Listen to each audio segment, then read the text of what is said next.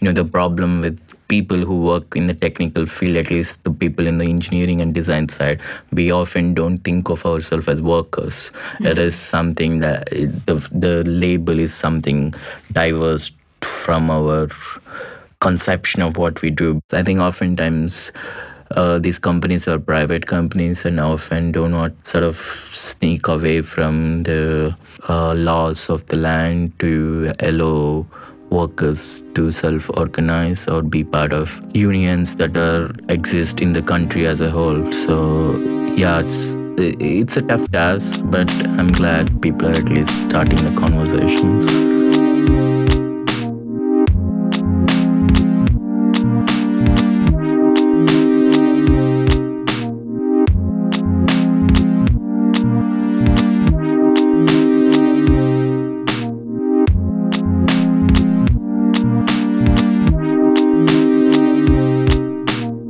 This is Purple Code, a podcast with intersectional feminist perspectives about digitalized societies.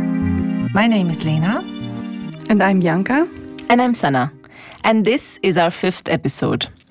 So we're here in this very nice building at UDK. We're recording the second episode here, although it's our fifth episode. But uh, it's a it's a really really nice um, architecture and a nice uh, building, so to say. Um, and this weekend there was this uh, this open uh, door exhibition happening at UDK actually, and a friend went here, uh, came here, and she said, "Isn't it so great to have these possibilities at a at a university to do so much? I mean, just the archetype, uh, you know, sort of design of this building, and just the music playing and the white walls. It's it's just so nice to be sitting here and recording this uh, this session, and we have a very interesting guest today, um, Rukhsana and uh, she is a queer software developer.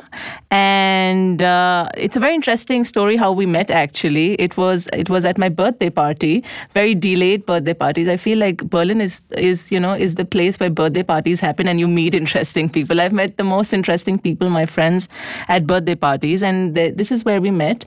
And you got your very nice sound system, and we played music the whole night in Hasenheide and danced under the open sky, which was which was really nice nice. And we started talking about what we do, and your work really interested me, and I so I invited you here. Would you like to introduce yourself? Yes. Hi, I'm uh, Rukhsana. My pronouns are she, her. I'm a queer uh, software developer who recently moved to Berlin a couple of months back, but I have been working in the field of software development for around five years now. So I have uh, worked in uh, different countries, but uh, I am starting my life in Berlin in a couple of months, and I'm really happy to start it with a podcast with these lovely women today on a very hot day in Berlin. Oh, yeah, it's hard. it is. It is. Yeah, I think it's it's the first time that we've actually had someone who is involved in the sort of design and development side of technology. And before we've had many experts who talk about um, you know the experience of technology in terms of the activism side, the academic side, and studying and working with it. But you're involved in the shaping of it. Um, yeah. How did you actually? How did you actually become a software developer?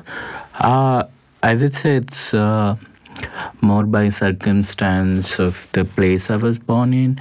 Uh, it's about more, uh, it is often seen as a uh, career that gives you easy access and a comfortable access to livelihood. So oftentimes education is a means to achieve livelihood more than anything in the place I was born. So uh, yeah, so that's how uh, because it was uh, also come from a family where uh, uh, livelihood was quite uh, tenuous, like people had to struggle a lot to get you know uh, decent food, education, and shelter. So this became the primary objective of education. So, and a lot of people in those uh, in the places and surroundings I'm from have uh, have sought access to this uh, field in order to you know get a comfortable livelihood. So that's how I got into it. Uh, yes, and, and, then I got into university and I was studying there uh, for a bit, know, and it was actually uh, interesting because it was a, a four-year course on uh, uh, Bachelor of Technology in Computer Science. I'm from uh, uh, South Asia, and uh, uh, there are obviously a lot of people from that region within the technology field, but uh, the particularity of identities I occupy is a bit rare, and it went also sort of give away who I am because of that. So I think I would just rather say South Asia at this moment. Thank you. Mm-hmm. It's that's that's interesting. I mean, most of the most of the software developers and engineers that I've met from South Asia are generally men cis men mm-hmm. and also coming from upper caste and class backgrounds how do you how do you see working in that space Yeah, luckily, uh, most of my employment has been outside uh, South Asia. So I never had a job in South Asia. So I immediately left uh, where I was studying after my university for my first job in a different country. Uh, so I fortunately don't have so much experience working with uh, those particular groups of people but uh, yeah those are people you often uh, see in your daily social li- social and political life as someone who is from you know the oppressor oppressive backgrounds like people who have always been you know occupying way too much power within the socio-political circles and that just power is sort of carried over and replicated within the space of employment and education as well. This often gets lost when you're talking outside south asia because uh, particularity of their background or the place they occupy in the hierarchy of power is often lost when migration happens. So i think it's always important to question where like what kind of circumstances that led a person in that role or whatever and the places where you worked later then did class or your nationality um, have importance? Uh, I think so. One thing about technology is like it's severely dominated by men. I would have to say, even women of the whatever women from backgrounds that are considered like higher higher in the hierarchy say by class race or whatever even those women have a, a very limited sort of uh, occupancy within this genre of employment in software engineering. So that's something that is I think uh, specific to outside these areas, I would say, uh, for example, to just to name a country from South Asia, in India, there are quite a few uh, women who work in software engineering. Not as much as men, but I, I think outside these areas, the women working are very, very few. So I would say it was more dominated by men. And obviously, when it's men, it's also men with resources or men with certain kind of uh, positionality of power. So who used to. So it's a very narrow group of people who sort of get to sort of occupy places of power in such situations.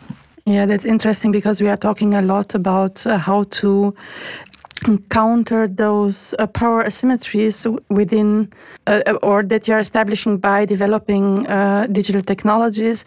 And one approach is to have more diverse groups of people that are designing those technologies. And it's uh, i would like to know more about how you managed to to enter even like in a different places. You worked as a software engineer. How how you managed to to enter this i don't know to get these jobs let's say because it's so important to have also yeah absolutely. I would say it's a sheer stroke of luck.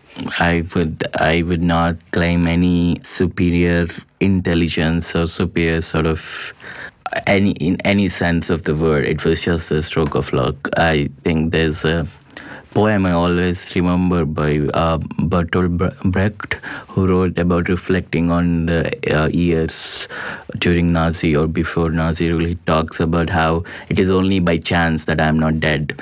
Like it is only by chance that I'm still alive. This there is nothing brave or specific about my personality that made me survive. I think survival usually is a matter of chance. Uh, for me, it was truly a matter of chance and circumstance, but I would obviously not uh, discount the efforts that my parents are first generation uh, uh, people who who got access to education and come from uh, oppressed backgrounds of, from the place of the birth. Uh, so they put a lot of emphasis and effort into helping us access the kinds of education and support uh, we needed to sort of be able to enter or get access to institutions that later helped me in uh, gaining employment and definitely there is that element that, that takes a lot more effort and a lot more sort of time and energy when you are when you are from social positions that are not do not have easy access to such things that you do not have anyone in your circle like you the people you grew up with or like people who sell tickets in uh, movie theaters people who repair uh, uh, who weld like doors, who make doors, who sweep the floors. So mm. the people you grew up with are people who have never seen the insides of such establishments. So you're truly figuring it out all by yourself. There's no one you can turn to. So I don't want to discount the amount of effort I or my people who helped me have put in, but I also want to say that there is a lot of chance involved in even getting access to it. Anything could have gone wrong, and it's just a matter of chance that I was the one who could do that, and there could have been very easily someone else. So all in all, I want to say I'm not a very smart person. I just it just happened that I somehow sneaked in through the cracks. So yeah. yeah, that's very interesting. I mean, when we speak about diversity, um, I mean, diversity is like the, the word of, of this age that we're living in. What does diversity mean? Is there, is there even a possibility to try to influence the design and shaping of technology from inside? Uh, personally, I sort of hold a bit of a pessimistic view on it. I think it is, uh, to clarify, pessimistic view in terms of changing in isolation. To change something from inside in isolation, I think is not possible, or not possible to an extent it would make a significant impact for uh, the things you're trying to change. I think anything you're trying to change from the inside has to be firmly coupled with uh, struggles from the outside like outside to destep like no matter who you put in charge if the system you have to serve still requires you to do a certain kind of task or it requires you to perform it in a certain way it does not matter to a large extent to who is doing that. It might be me, it might be someone else. As long as you're expected to, as long as we don't change the thing we are expected to do, which is dictated often by not just one person, by a system, as long as you don't change the system which dictates you what things you're allowed to do does not for me i think it does not matter who's doing that thing it would mm. be hmm. nice i mean i don't know if people take comfort from who is screwing you over but i do not mm. so i yeah I, I can understand this and I'm I'm also struggling between seeing it as pessimistic as you put it right now, because in design we have a lot of discussions about the affordances right? And then on the other hand, I'm very, I think just that you can't put the responsibility on the shoulders of individuals, but you have to ask the systemic questions. And there it gets really complicated. But still, people have to have the feeling that they could change also something. So you have to find the, the way to uh, balance uh, both. Yeah, yeah, absolutely. I mean, this is not to uh, discount the enormous efforts that people put from being inside hostile uh, institutes or hostile settings, still trying to make their voice heard through whatever little means they have. It is amazing and really commendable the sort of effort it takes to mobilize people within structures that have always been resistant to it or that have always erased those histories of mobilization within those settings. It is really truly amazing. But uh, my point was that you also have to do it in tandem with something bigger i think something bigger that would destabilize or uproot the structures that are making you put so much effort to even do a little bit of mobilization that is should not be normal What are these uh, positive mobilizations that you were talking about? you have Uh, some examples? Yeah, of course. I you can see in like especially in the U.S. context, there have been a lot of uh, moves towards unionization with the you, you, uh, moves towards uni- unionization within tech workers. You can see like within the Google uh, setting, you have Alphabet Workers Union. You have uh, some other companies, technical workers unionizing.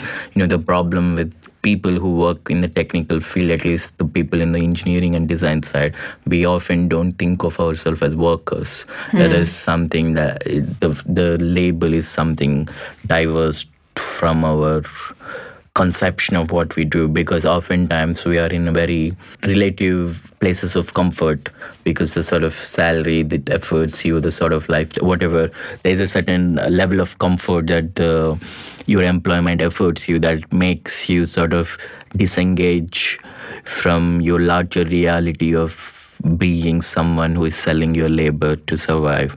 So uh, I think it is important to have that consciousness. It, it is important to bring about that realization that your position as whatever person engineer could be changed in a day. It's not something it's really in your hand.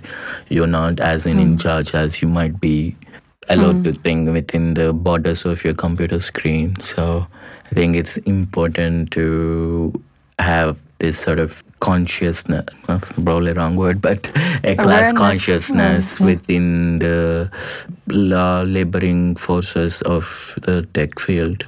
And there are a lot of positive developments within the US. I think oftentimes uh, these companies are private companies and often do not sort of sneak away from the uh, laws of the land to allow workers to self-organize or be part of unions that are exist in the country as a whole. So yeah, it's it's a tough task, but I'm glad people are at least starting the conversations. Yeah. And you have have you always had class consciousness? Uh, yeah, uh, because my father was a communist, so we are sort of forced to have it through our dinner conversations. So basically, uh, yeah, it's been, uh, it's something uh, we were taught to think about quite early from in my upbringing. So I do think of myself as a tech worker. I think everyone should. Uh, it's important for you to keep yourself be part of the work larger working class and larger struggles for sure yeah Did you ever try to have this conversation around class consciousness in with your colleagues? unfortunately no because i am relatively new and i'm very low in the sort of totem pole of a hierarchy of power and it is very so to say i'm very disposable uh, in that sense. So for me, uh, this particular employment is of higher importance because uh, I'm also an immigrant. So I, I in my home country, I'm not safe, particularly because of different identities I have. So it is not something I am very at ease to risk out by myself, not part of a community of people. It is not a conversation that I can start by myself or in a very like a solo effort. I think it will be uh, very detrimental to my safety in general, both my employment safety and a lot of my actual personal safety hinges on me having a stable employment. So it's not something I've done. But as I've said, I do unfortunately have, a, because of the nature of the people who work in the tech field, I have. I think it takes a lot of effort to sort of really make them conscious because, as I've said, most of them are in the Western context, white men or some uh, other sort of powerful men working in this, even though they are, you know, workers, but still they occupy a lot of powers in a lot of grounds. So it's it feels like a humongous task to truly make them empower, like uh, truly thinking workers. So it is something I think cannot be done by an individual or not effectively. This has to be a collective force and yeah so and i am just waiting i guess. For the revolution to happen. you can put that way.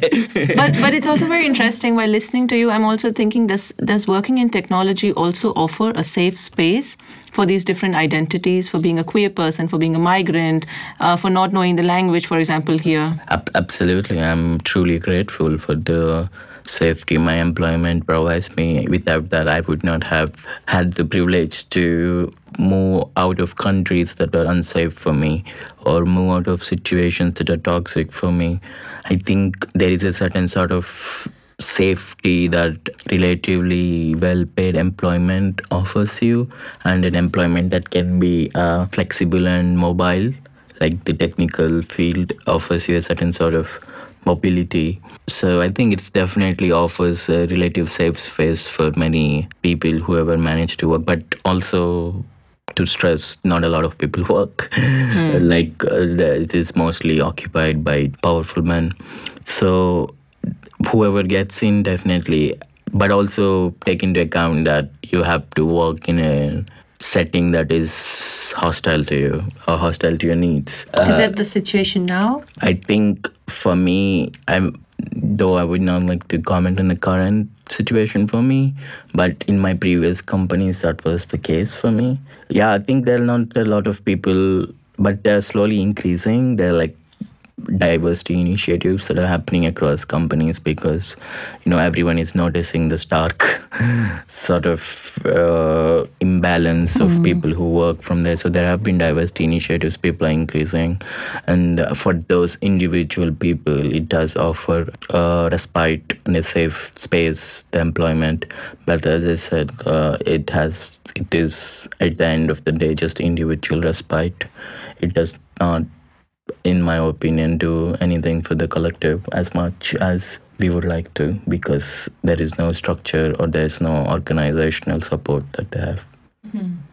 But would you say that it is changing right now? I mean, what are your observations during the last years? Because, I mean, you mentioned my daughter, Elena, before. She is like uh, very aware of feministic, uh, of intersectional questions, of uh, sustainability, ecological sustainability questions. And, and, and all her friends and a lot of uh, new and young students that are super aware of these issues.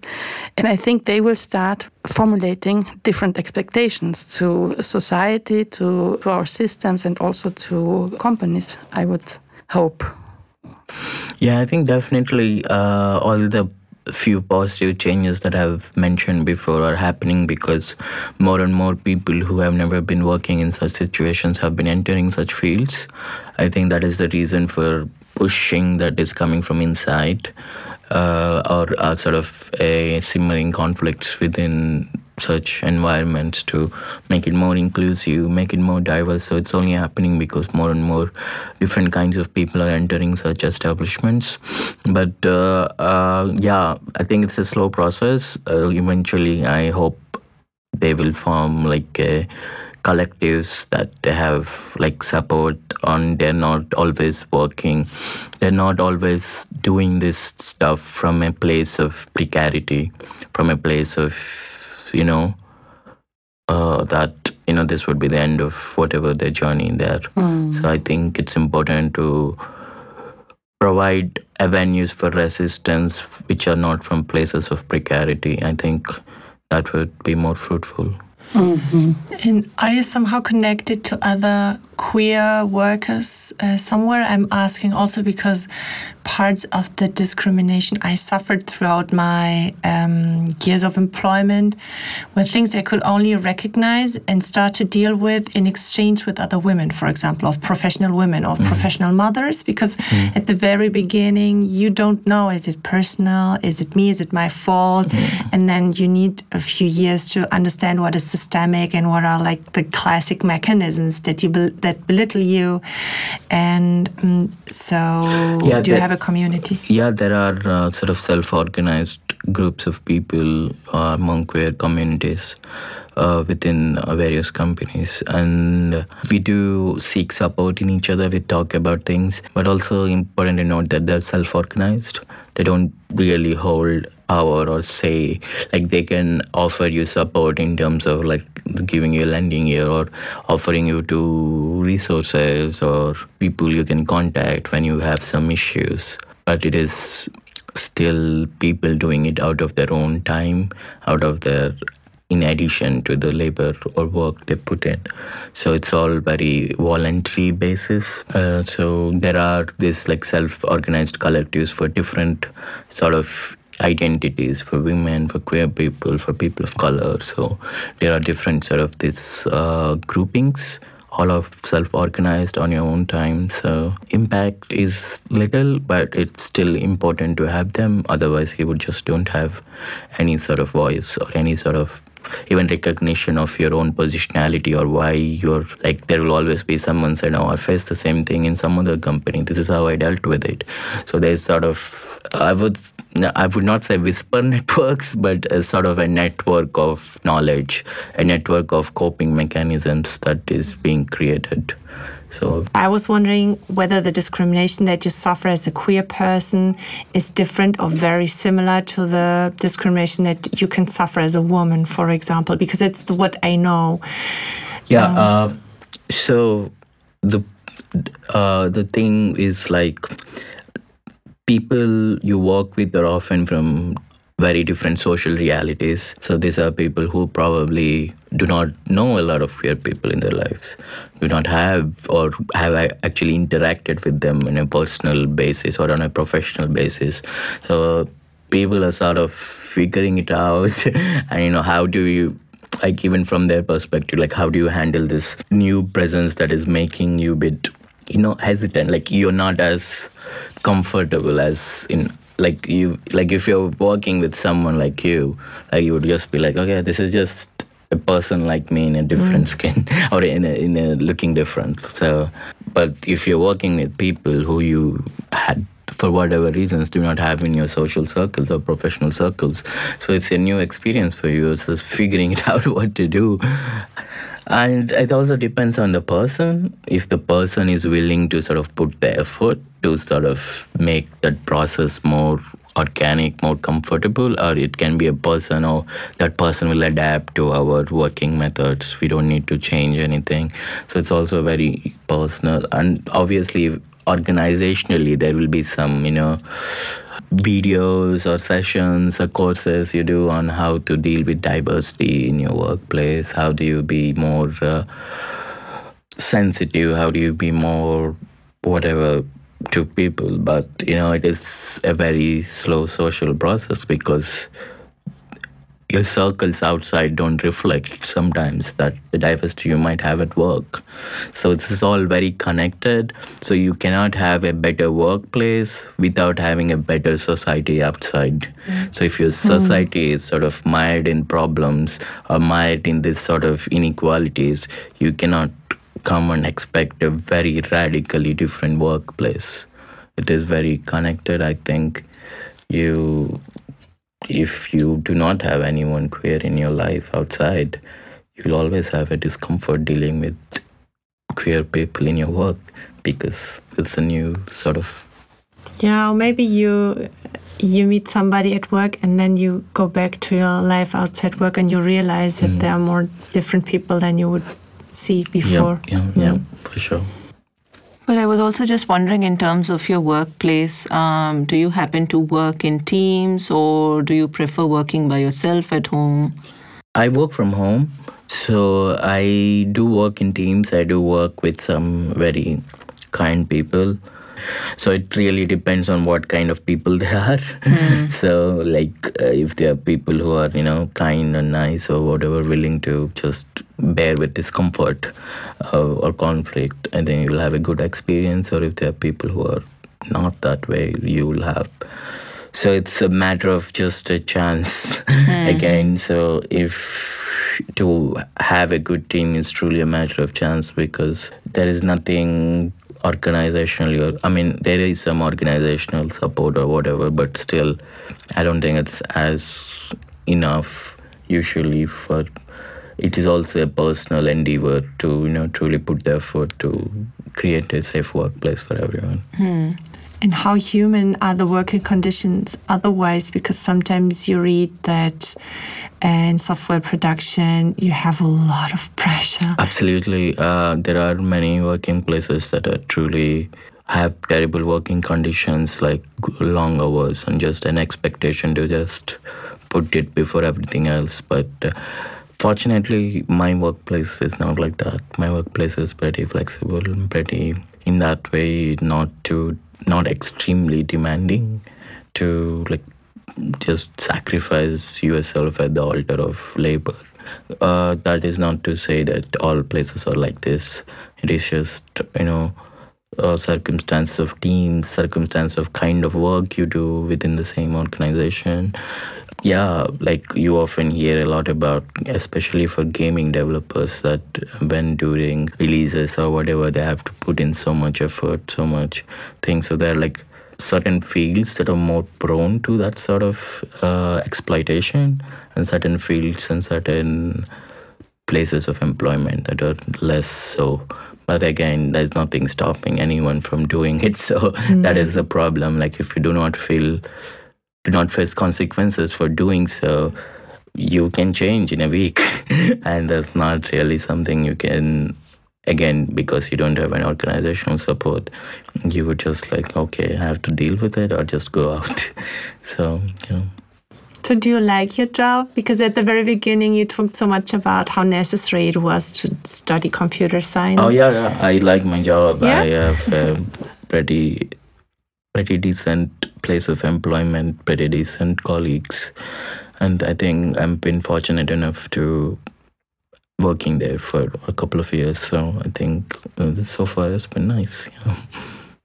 I would like to come back to your multiple identities, as mm. you named it, um, especially the poetic one. So you mentioned that you are also writing poems. Is it more like an equal effort as your developing job, or how, how would you how, how how do they go together? So uh, my poetry has always been at odds with my job. Not job with my study because of the way I studied. Because I wanted to quit computer science at some point. Mm-hmm. I wanted to study literature and uh, my father was like well what are you gonna uh, make money by? So i'm like i don't know. Mm-hmm. i was so naive i was just like read poems on the street and people will give me money. Like, That's the dream, yeah, like pay money for a poem and i'll just write a poem and read it for them. So uh, in that case, uh, there was always a bit of resentment within me. So I, I, I purposefully never wrote poems about my studies or about my work work like i know you can do a lot of cool creative things about bringing your programming stuff into your poetry but i never did it because one was at the expense of other for me so I uh, personally, poetry is a different journey for me. It has a whole lot of trajectories, and the way I see it has evolved over the years. And uh, now I just write it when I when I can't help it. When mm-hmm. if I don't write it, I would not survive. Mm. so it mm. is a matter of. It is almost like I have to write it, otherwise I cannot breathe anymore. like so, a like a mechanism of resilience. It makes you resilient. Yeah, it it, uh, it is not just resilience. I think there is always. Uh, there's always sometimes the beauty that is brewing in your head sometimes requires a sort of expression for me when there is something really beautiful or something really necessary or important or resilient that needs that that begs for an expression in the form of language, then I would write a poem. Because I have I have grown to see poetry beyond language.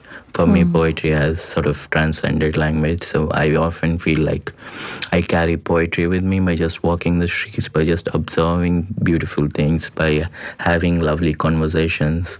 So I think even those things are poetic for me. For me, poetry does not need to be in language or on a paper or whatever reason.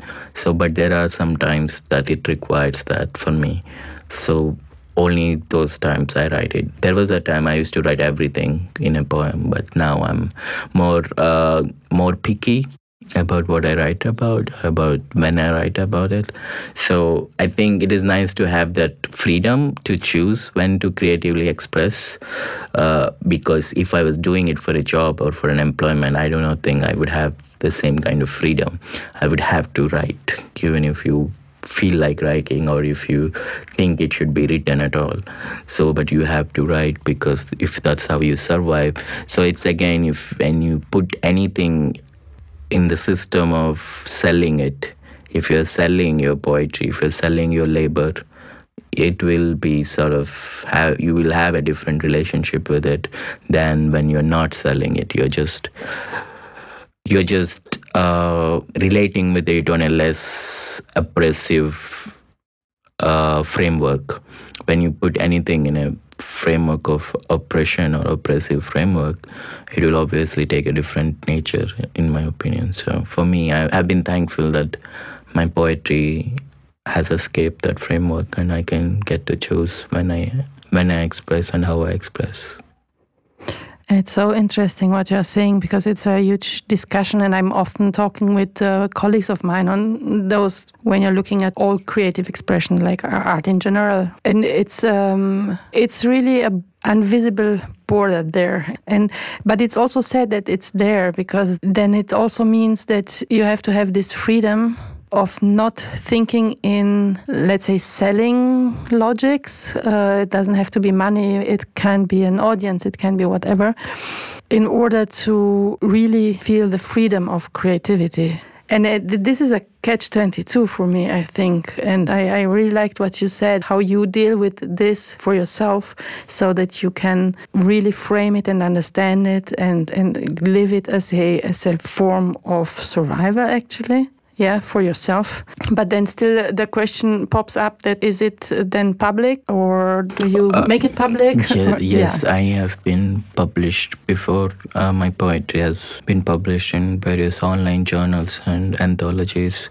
And I also usually pub- used to publish it online quite frequently.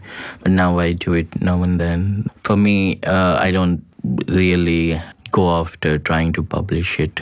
Uh, oftentimes, the things that I've published also when people have asked me to submit it or people have requested me to send mm-hmm. it to mm-hmm. them that's when it's usually published i usually don't try to go after i it is not something i seek for me poetry is a purely personal endeavor it is does not need to does not need to be appreciated or read by anyone it is just purely something I do it for me. So in that sense, I am a very sort of privileged poet mm, because I know that a lot of people, a lot of especially upcoming poets struggle trying to get their work out, especially when they're not from circles that are just like where you're grandfather is a poet, your father is a poet.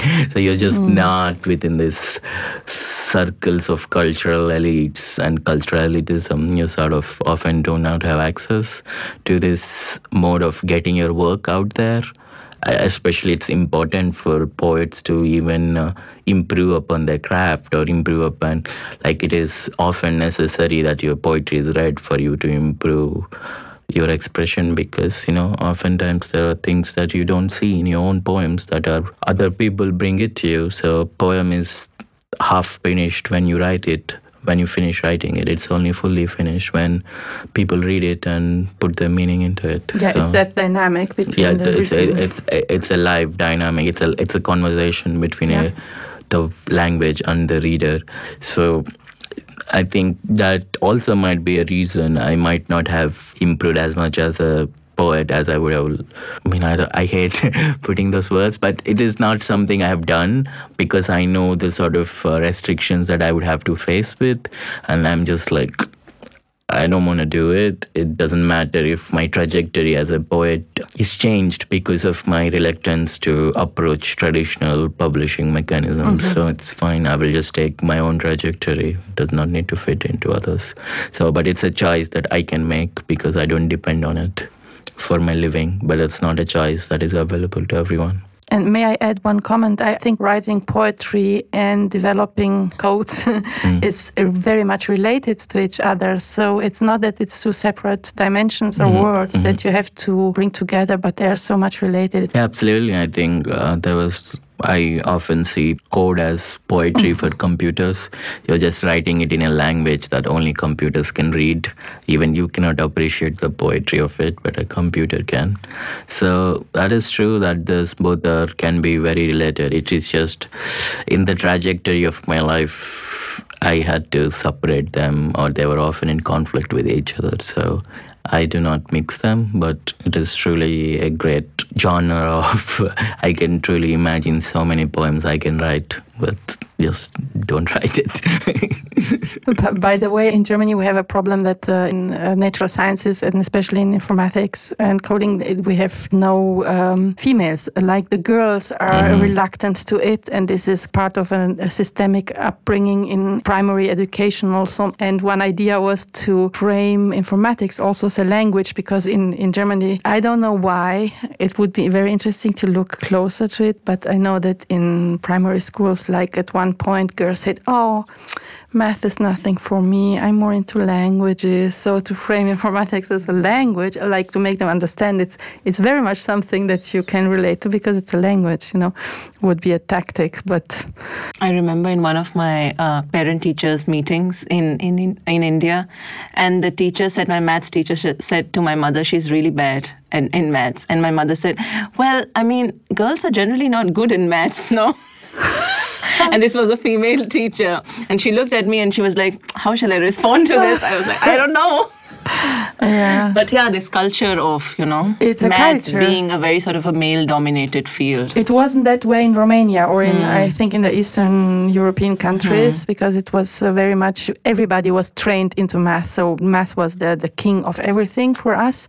And I was very shocked in Germany when I moved to Germany and came and I, I, I really very good friends of mine uh, went like, oh no, math is so complicated for me. Mm. And so and I said like, it's the most easy thing because you have to do nothing you know you just have to understand mm. and to exercise a bit maybe but uh, yeah mm. but do you also think it's it's also because of the underlying intentions associated with maths you know and computer science that you're supposed to use it to get a job it's not seen as a creative field now that i look at it so i was so terrified of maths as a child and now that i think of it there, there's a book on maths that i recently got it's very interesting while you were sort of comparing with poetry mm-hmm. that is not seen as as a creative thing but mm-hmm. more sort of as a sort of as a route to get to something, to get a good job, to acquire mm-hmm. technical skills, etc., etc.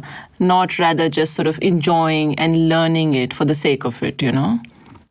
Yeah, I don't know. It's about a cultural framing because for me as a kid, it was the it was the thing where your fantasy can go uh, mm. wild. It was math. Mm. I don't know. It mm. was hmm. different, differently put. I hmm. can't. Re- yeah mm. remember exactly mm. why, but it was something that if you if your brain works, then you are good in math. So no one would hmm. say, hmm. "Oh, math is nothing for me." That that's like hmm. saying. I'm too stupid or something, you know. That was for me the analogy. So um, it wasn't a choice. Mm. It wasn't even nothing to think about. I started to think about it in Germany, and then when my daughter came back, she was really good in school, and then she also like copied her friends and said, "Oh, math mm. is hmm. nothing for me." And I hmm. said, "Oh, all of you here in this room, and now we are talking." we you know, I said, if I, hear, listen, yeah. if I will hear this yeah. again in my mm. home, mm. yeah. But but it's um, I I don't know why it's still like I don't know. It's the parenting, but also the schools and the system. I, I don't mm-hmm. know why mm-hmm. what it's here, but yeah, mm. I will remember to look into it. And there's many reasons. There were also studies that showed that really the labor markets where math and computer science lead you are not attractive for women at all, and they're really not attractive. So somehow the girls are right. They're not going into male-dominated areas. They know it will not be fun, and so yeah, it is a very complex thing Yeah. I agree. We Yeah. have to change it, but it's not only about framing. It's also about working environments hmm. and what hmm. children already know about them. Hmm. hmm. I mean, where you and I come from, Rukhsana, from this this region of South Asia, maths is and computer science is a way to sort of like get better jobs and get out of your you know conditions, which is why it's actually connected to a very sort of aspiring uh, aspiring Absolutely. field. Absolutely, and uh, to also, I think for the same reason, a lot of women are also in that field more and more. There, there are also considerable amount of m- women working in tech fields in those countries because even parents or people uh, see that you know if they are here they will have a stable employment. So oftentimes it is you know it is still a bit hard but you know the people are not as resistant to sending you to tech as they used to be. Mm-hmm. Because especially from places where everyone is studying that everyone around you they're like okay you also study. Seems like everyone is getting decent money. Why don't you also study it? So hmm. i think that's sort of uh, sometimes the economic imperative often overrides you know sometimes you know you're like maybe you might not be good at it but you can still get some money out of it whatever. So yeah but it's still a long way to go i think. Uh, uh, still people see math in particular anything brainy is what they used to call you know things involved with math physics or whatever. These are supposed to be somehow more uh, emblems of your uh, intelligence or intellectual capabilities than other things like you know i don't know arts or something else. So it's it's sort of a weird thing to tell uh, someone who who you sort of tell that people do not have capabilities but but when it can be honed like you know it's not something like you're born with like you're mm-hmm. born with you know you've come out of the womb and you can recite pythagoras theorem. That doesn't happen. So it is something that you can truly hone and learn about. It's not innate. This sort of predilection towards thinking about things as being born with is something that is truly hindering a lot of sort of i think uh, growth of people because people think maybe i'm just born this way or born that way. So i was like that's not true. People can change brains can change. So it's just like you know and an interesting thing, a lot of women I know who are in different fields are trying to move towards coding or mm-hmm. computer science because they see that it's more stable employment and they're learning. There are a lot of women doing that now. Like they're learning how to code and they're mm-hmm. starting at a later stage in their lives. So, and they're, you know, as good as anyone else who is doing that. So I think it is and that's also, I think, something interesting to notice that people who do not have access or who were not allowed to pursue these things for whatever reason at a much later stage in their careers, when they're more, I don't know, on their own to make choices, they can choose coding because coding is not something that requires really a degree, so to say. Like you can truly just do a boot camp or whatever for one year and you can just get into it. It's not a high like a barrier to entry but i mean ba- there's a barrier to start working in it. I don't think there's a huge barrier to just learn it. Just you can just go on the internet and learn it for a bit. And a lot of people are doing it in precarious employment situations. If they want a stable employment they're like you know there's this very weird saying is just learn coding Or- yeah, no, but it's true. And uh, also, even if you're not looking for, uh, let's say, safe employment, but for changing a bit some, you know, technologies or applications. So there is a lot of, um, I don't know, feminist hacker spaces right now, which is a great movement, I think, where they invite people to make their phones more secure, to learn coding for these special reasons, to have more, let's say, more safety in digitized world or in For sure. the internet. You also mentioned some kinds of uh, being threatened in uh, in specific areas of the world, but then how do you deal with this being exposed through the internet, for example? Uh, for me, I think I have a very firm separation between work and my life. Like i only just try not to be too exposed in terms of my identities because i'm not out in out as a queer person in my country.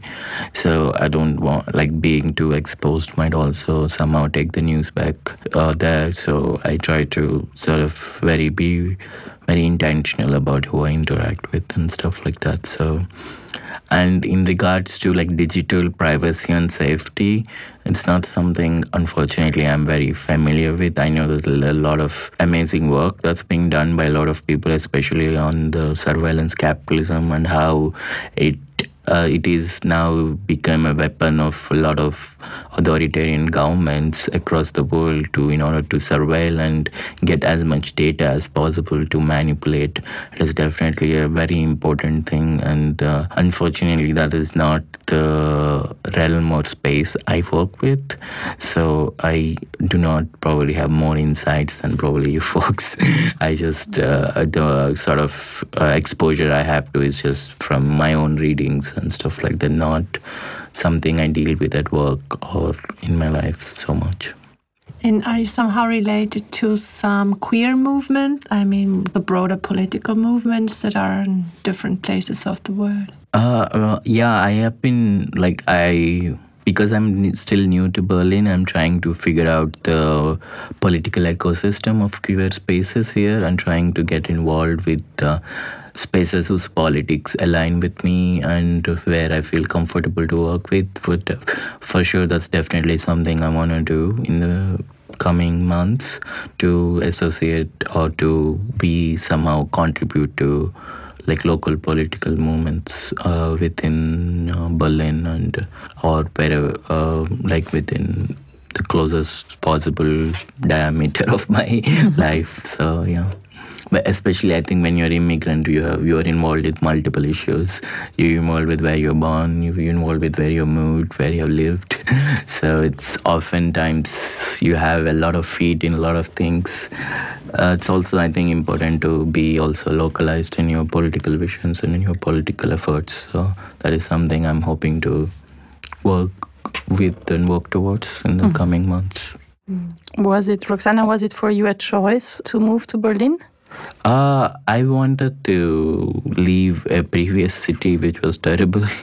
uh, it was a choice to move to Berlin because the city before did not have any public queer spaces as much. Like it was just like one queer bar full of usually cis white gay men so it's not really a great place for me to seek community or you know be part of political movements and stuff. So there was truly no place to bond in a public way. And uh, I think Berlin is, in that sense, a better city because it has a whole tradition of queer spaces and uh, there are many established uh, queer spaces of bonding, community, and uh, of course, there's a lot to improve about them, but still they exist. I think it's an important thing to have. So that was the reason I chose Berlin. Yeah. Yeah, here's hoping that you find your communities and hopefully our communities intersect and we meet and we do more things together. Absolutely. It was truly great to have you with us. We learned a lot and just to also listen to you. It's just, yeah, you're so expressive and um, it was really nice to listen to you. Do you have any questions for us or you want to know something? Uh, I think I'm just uh, happy that this is happening, that you're having conversation about tech spaces. And I know that the tech spaces can be very, you know, like a bu- bubble of their own where you cannot, uh, like, penetrate from outside like just even get an insight of what's happening it's just like okay some people are sitting before computers and doing some random shit so you never really know so i'm glad that you are uh, making those efforts to you know get a view of something that is truly shaping in a lot of ways our modern lives and modern politics. And uh, it's important to have a true idea of what's happening. And i'm glad this is happening. And i wish you all a very you know successful and more enriching podcast and enriching conversations in the coming months Thank you so much. Great. Thank, you so Thank much. you. You made it true. Thank you.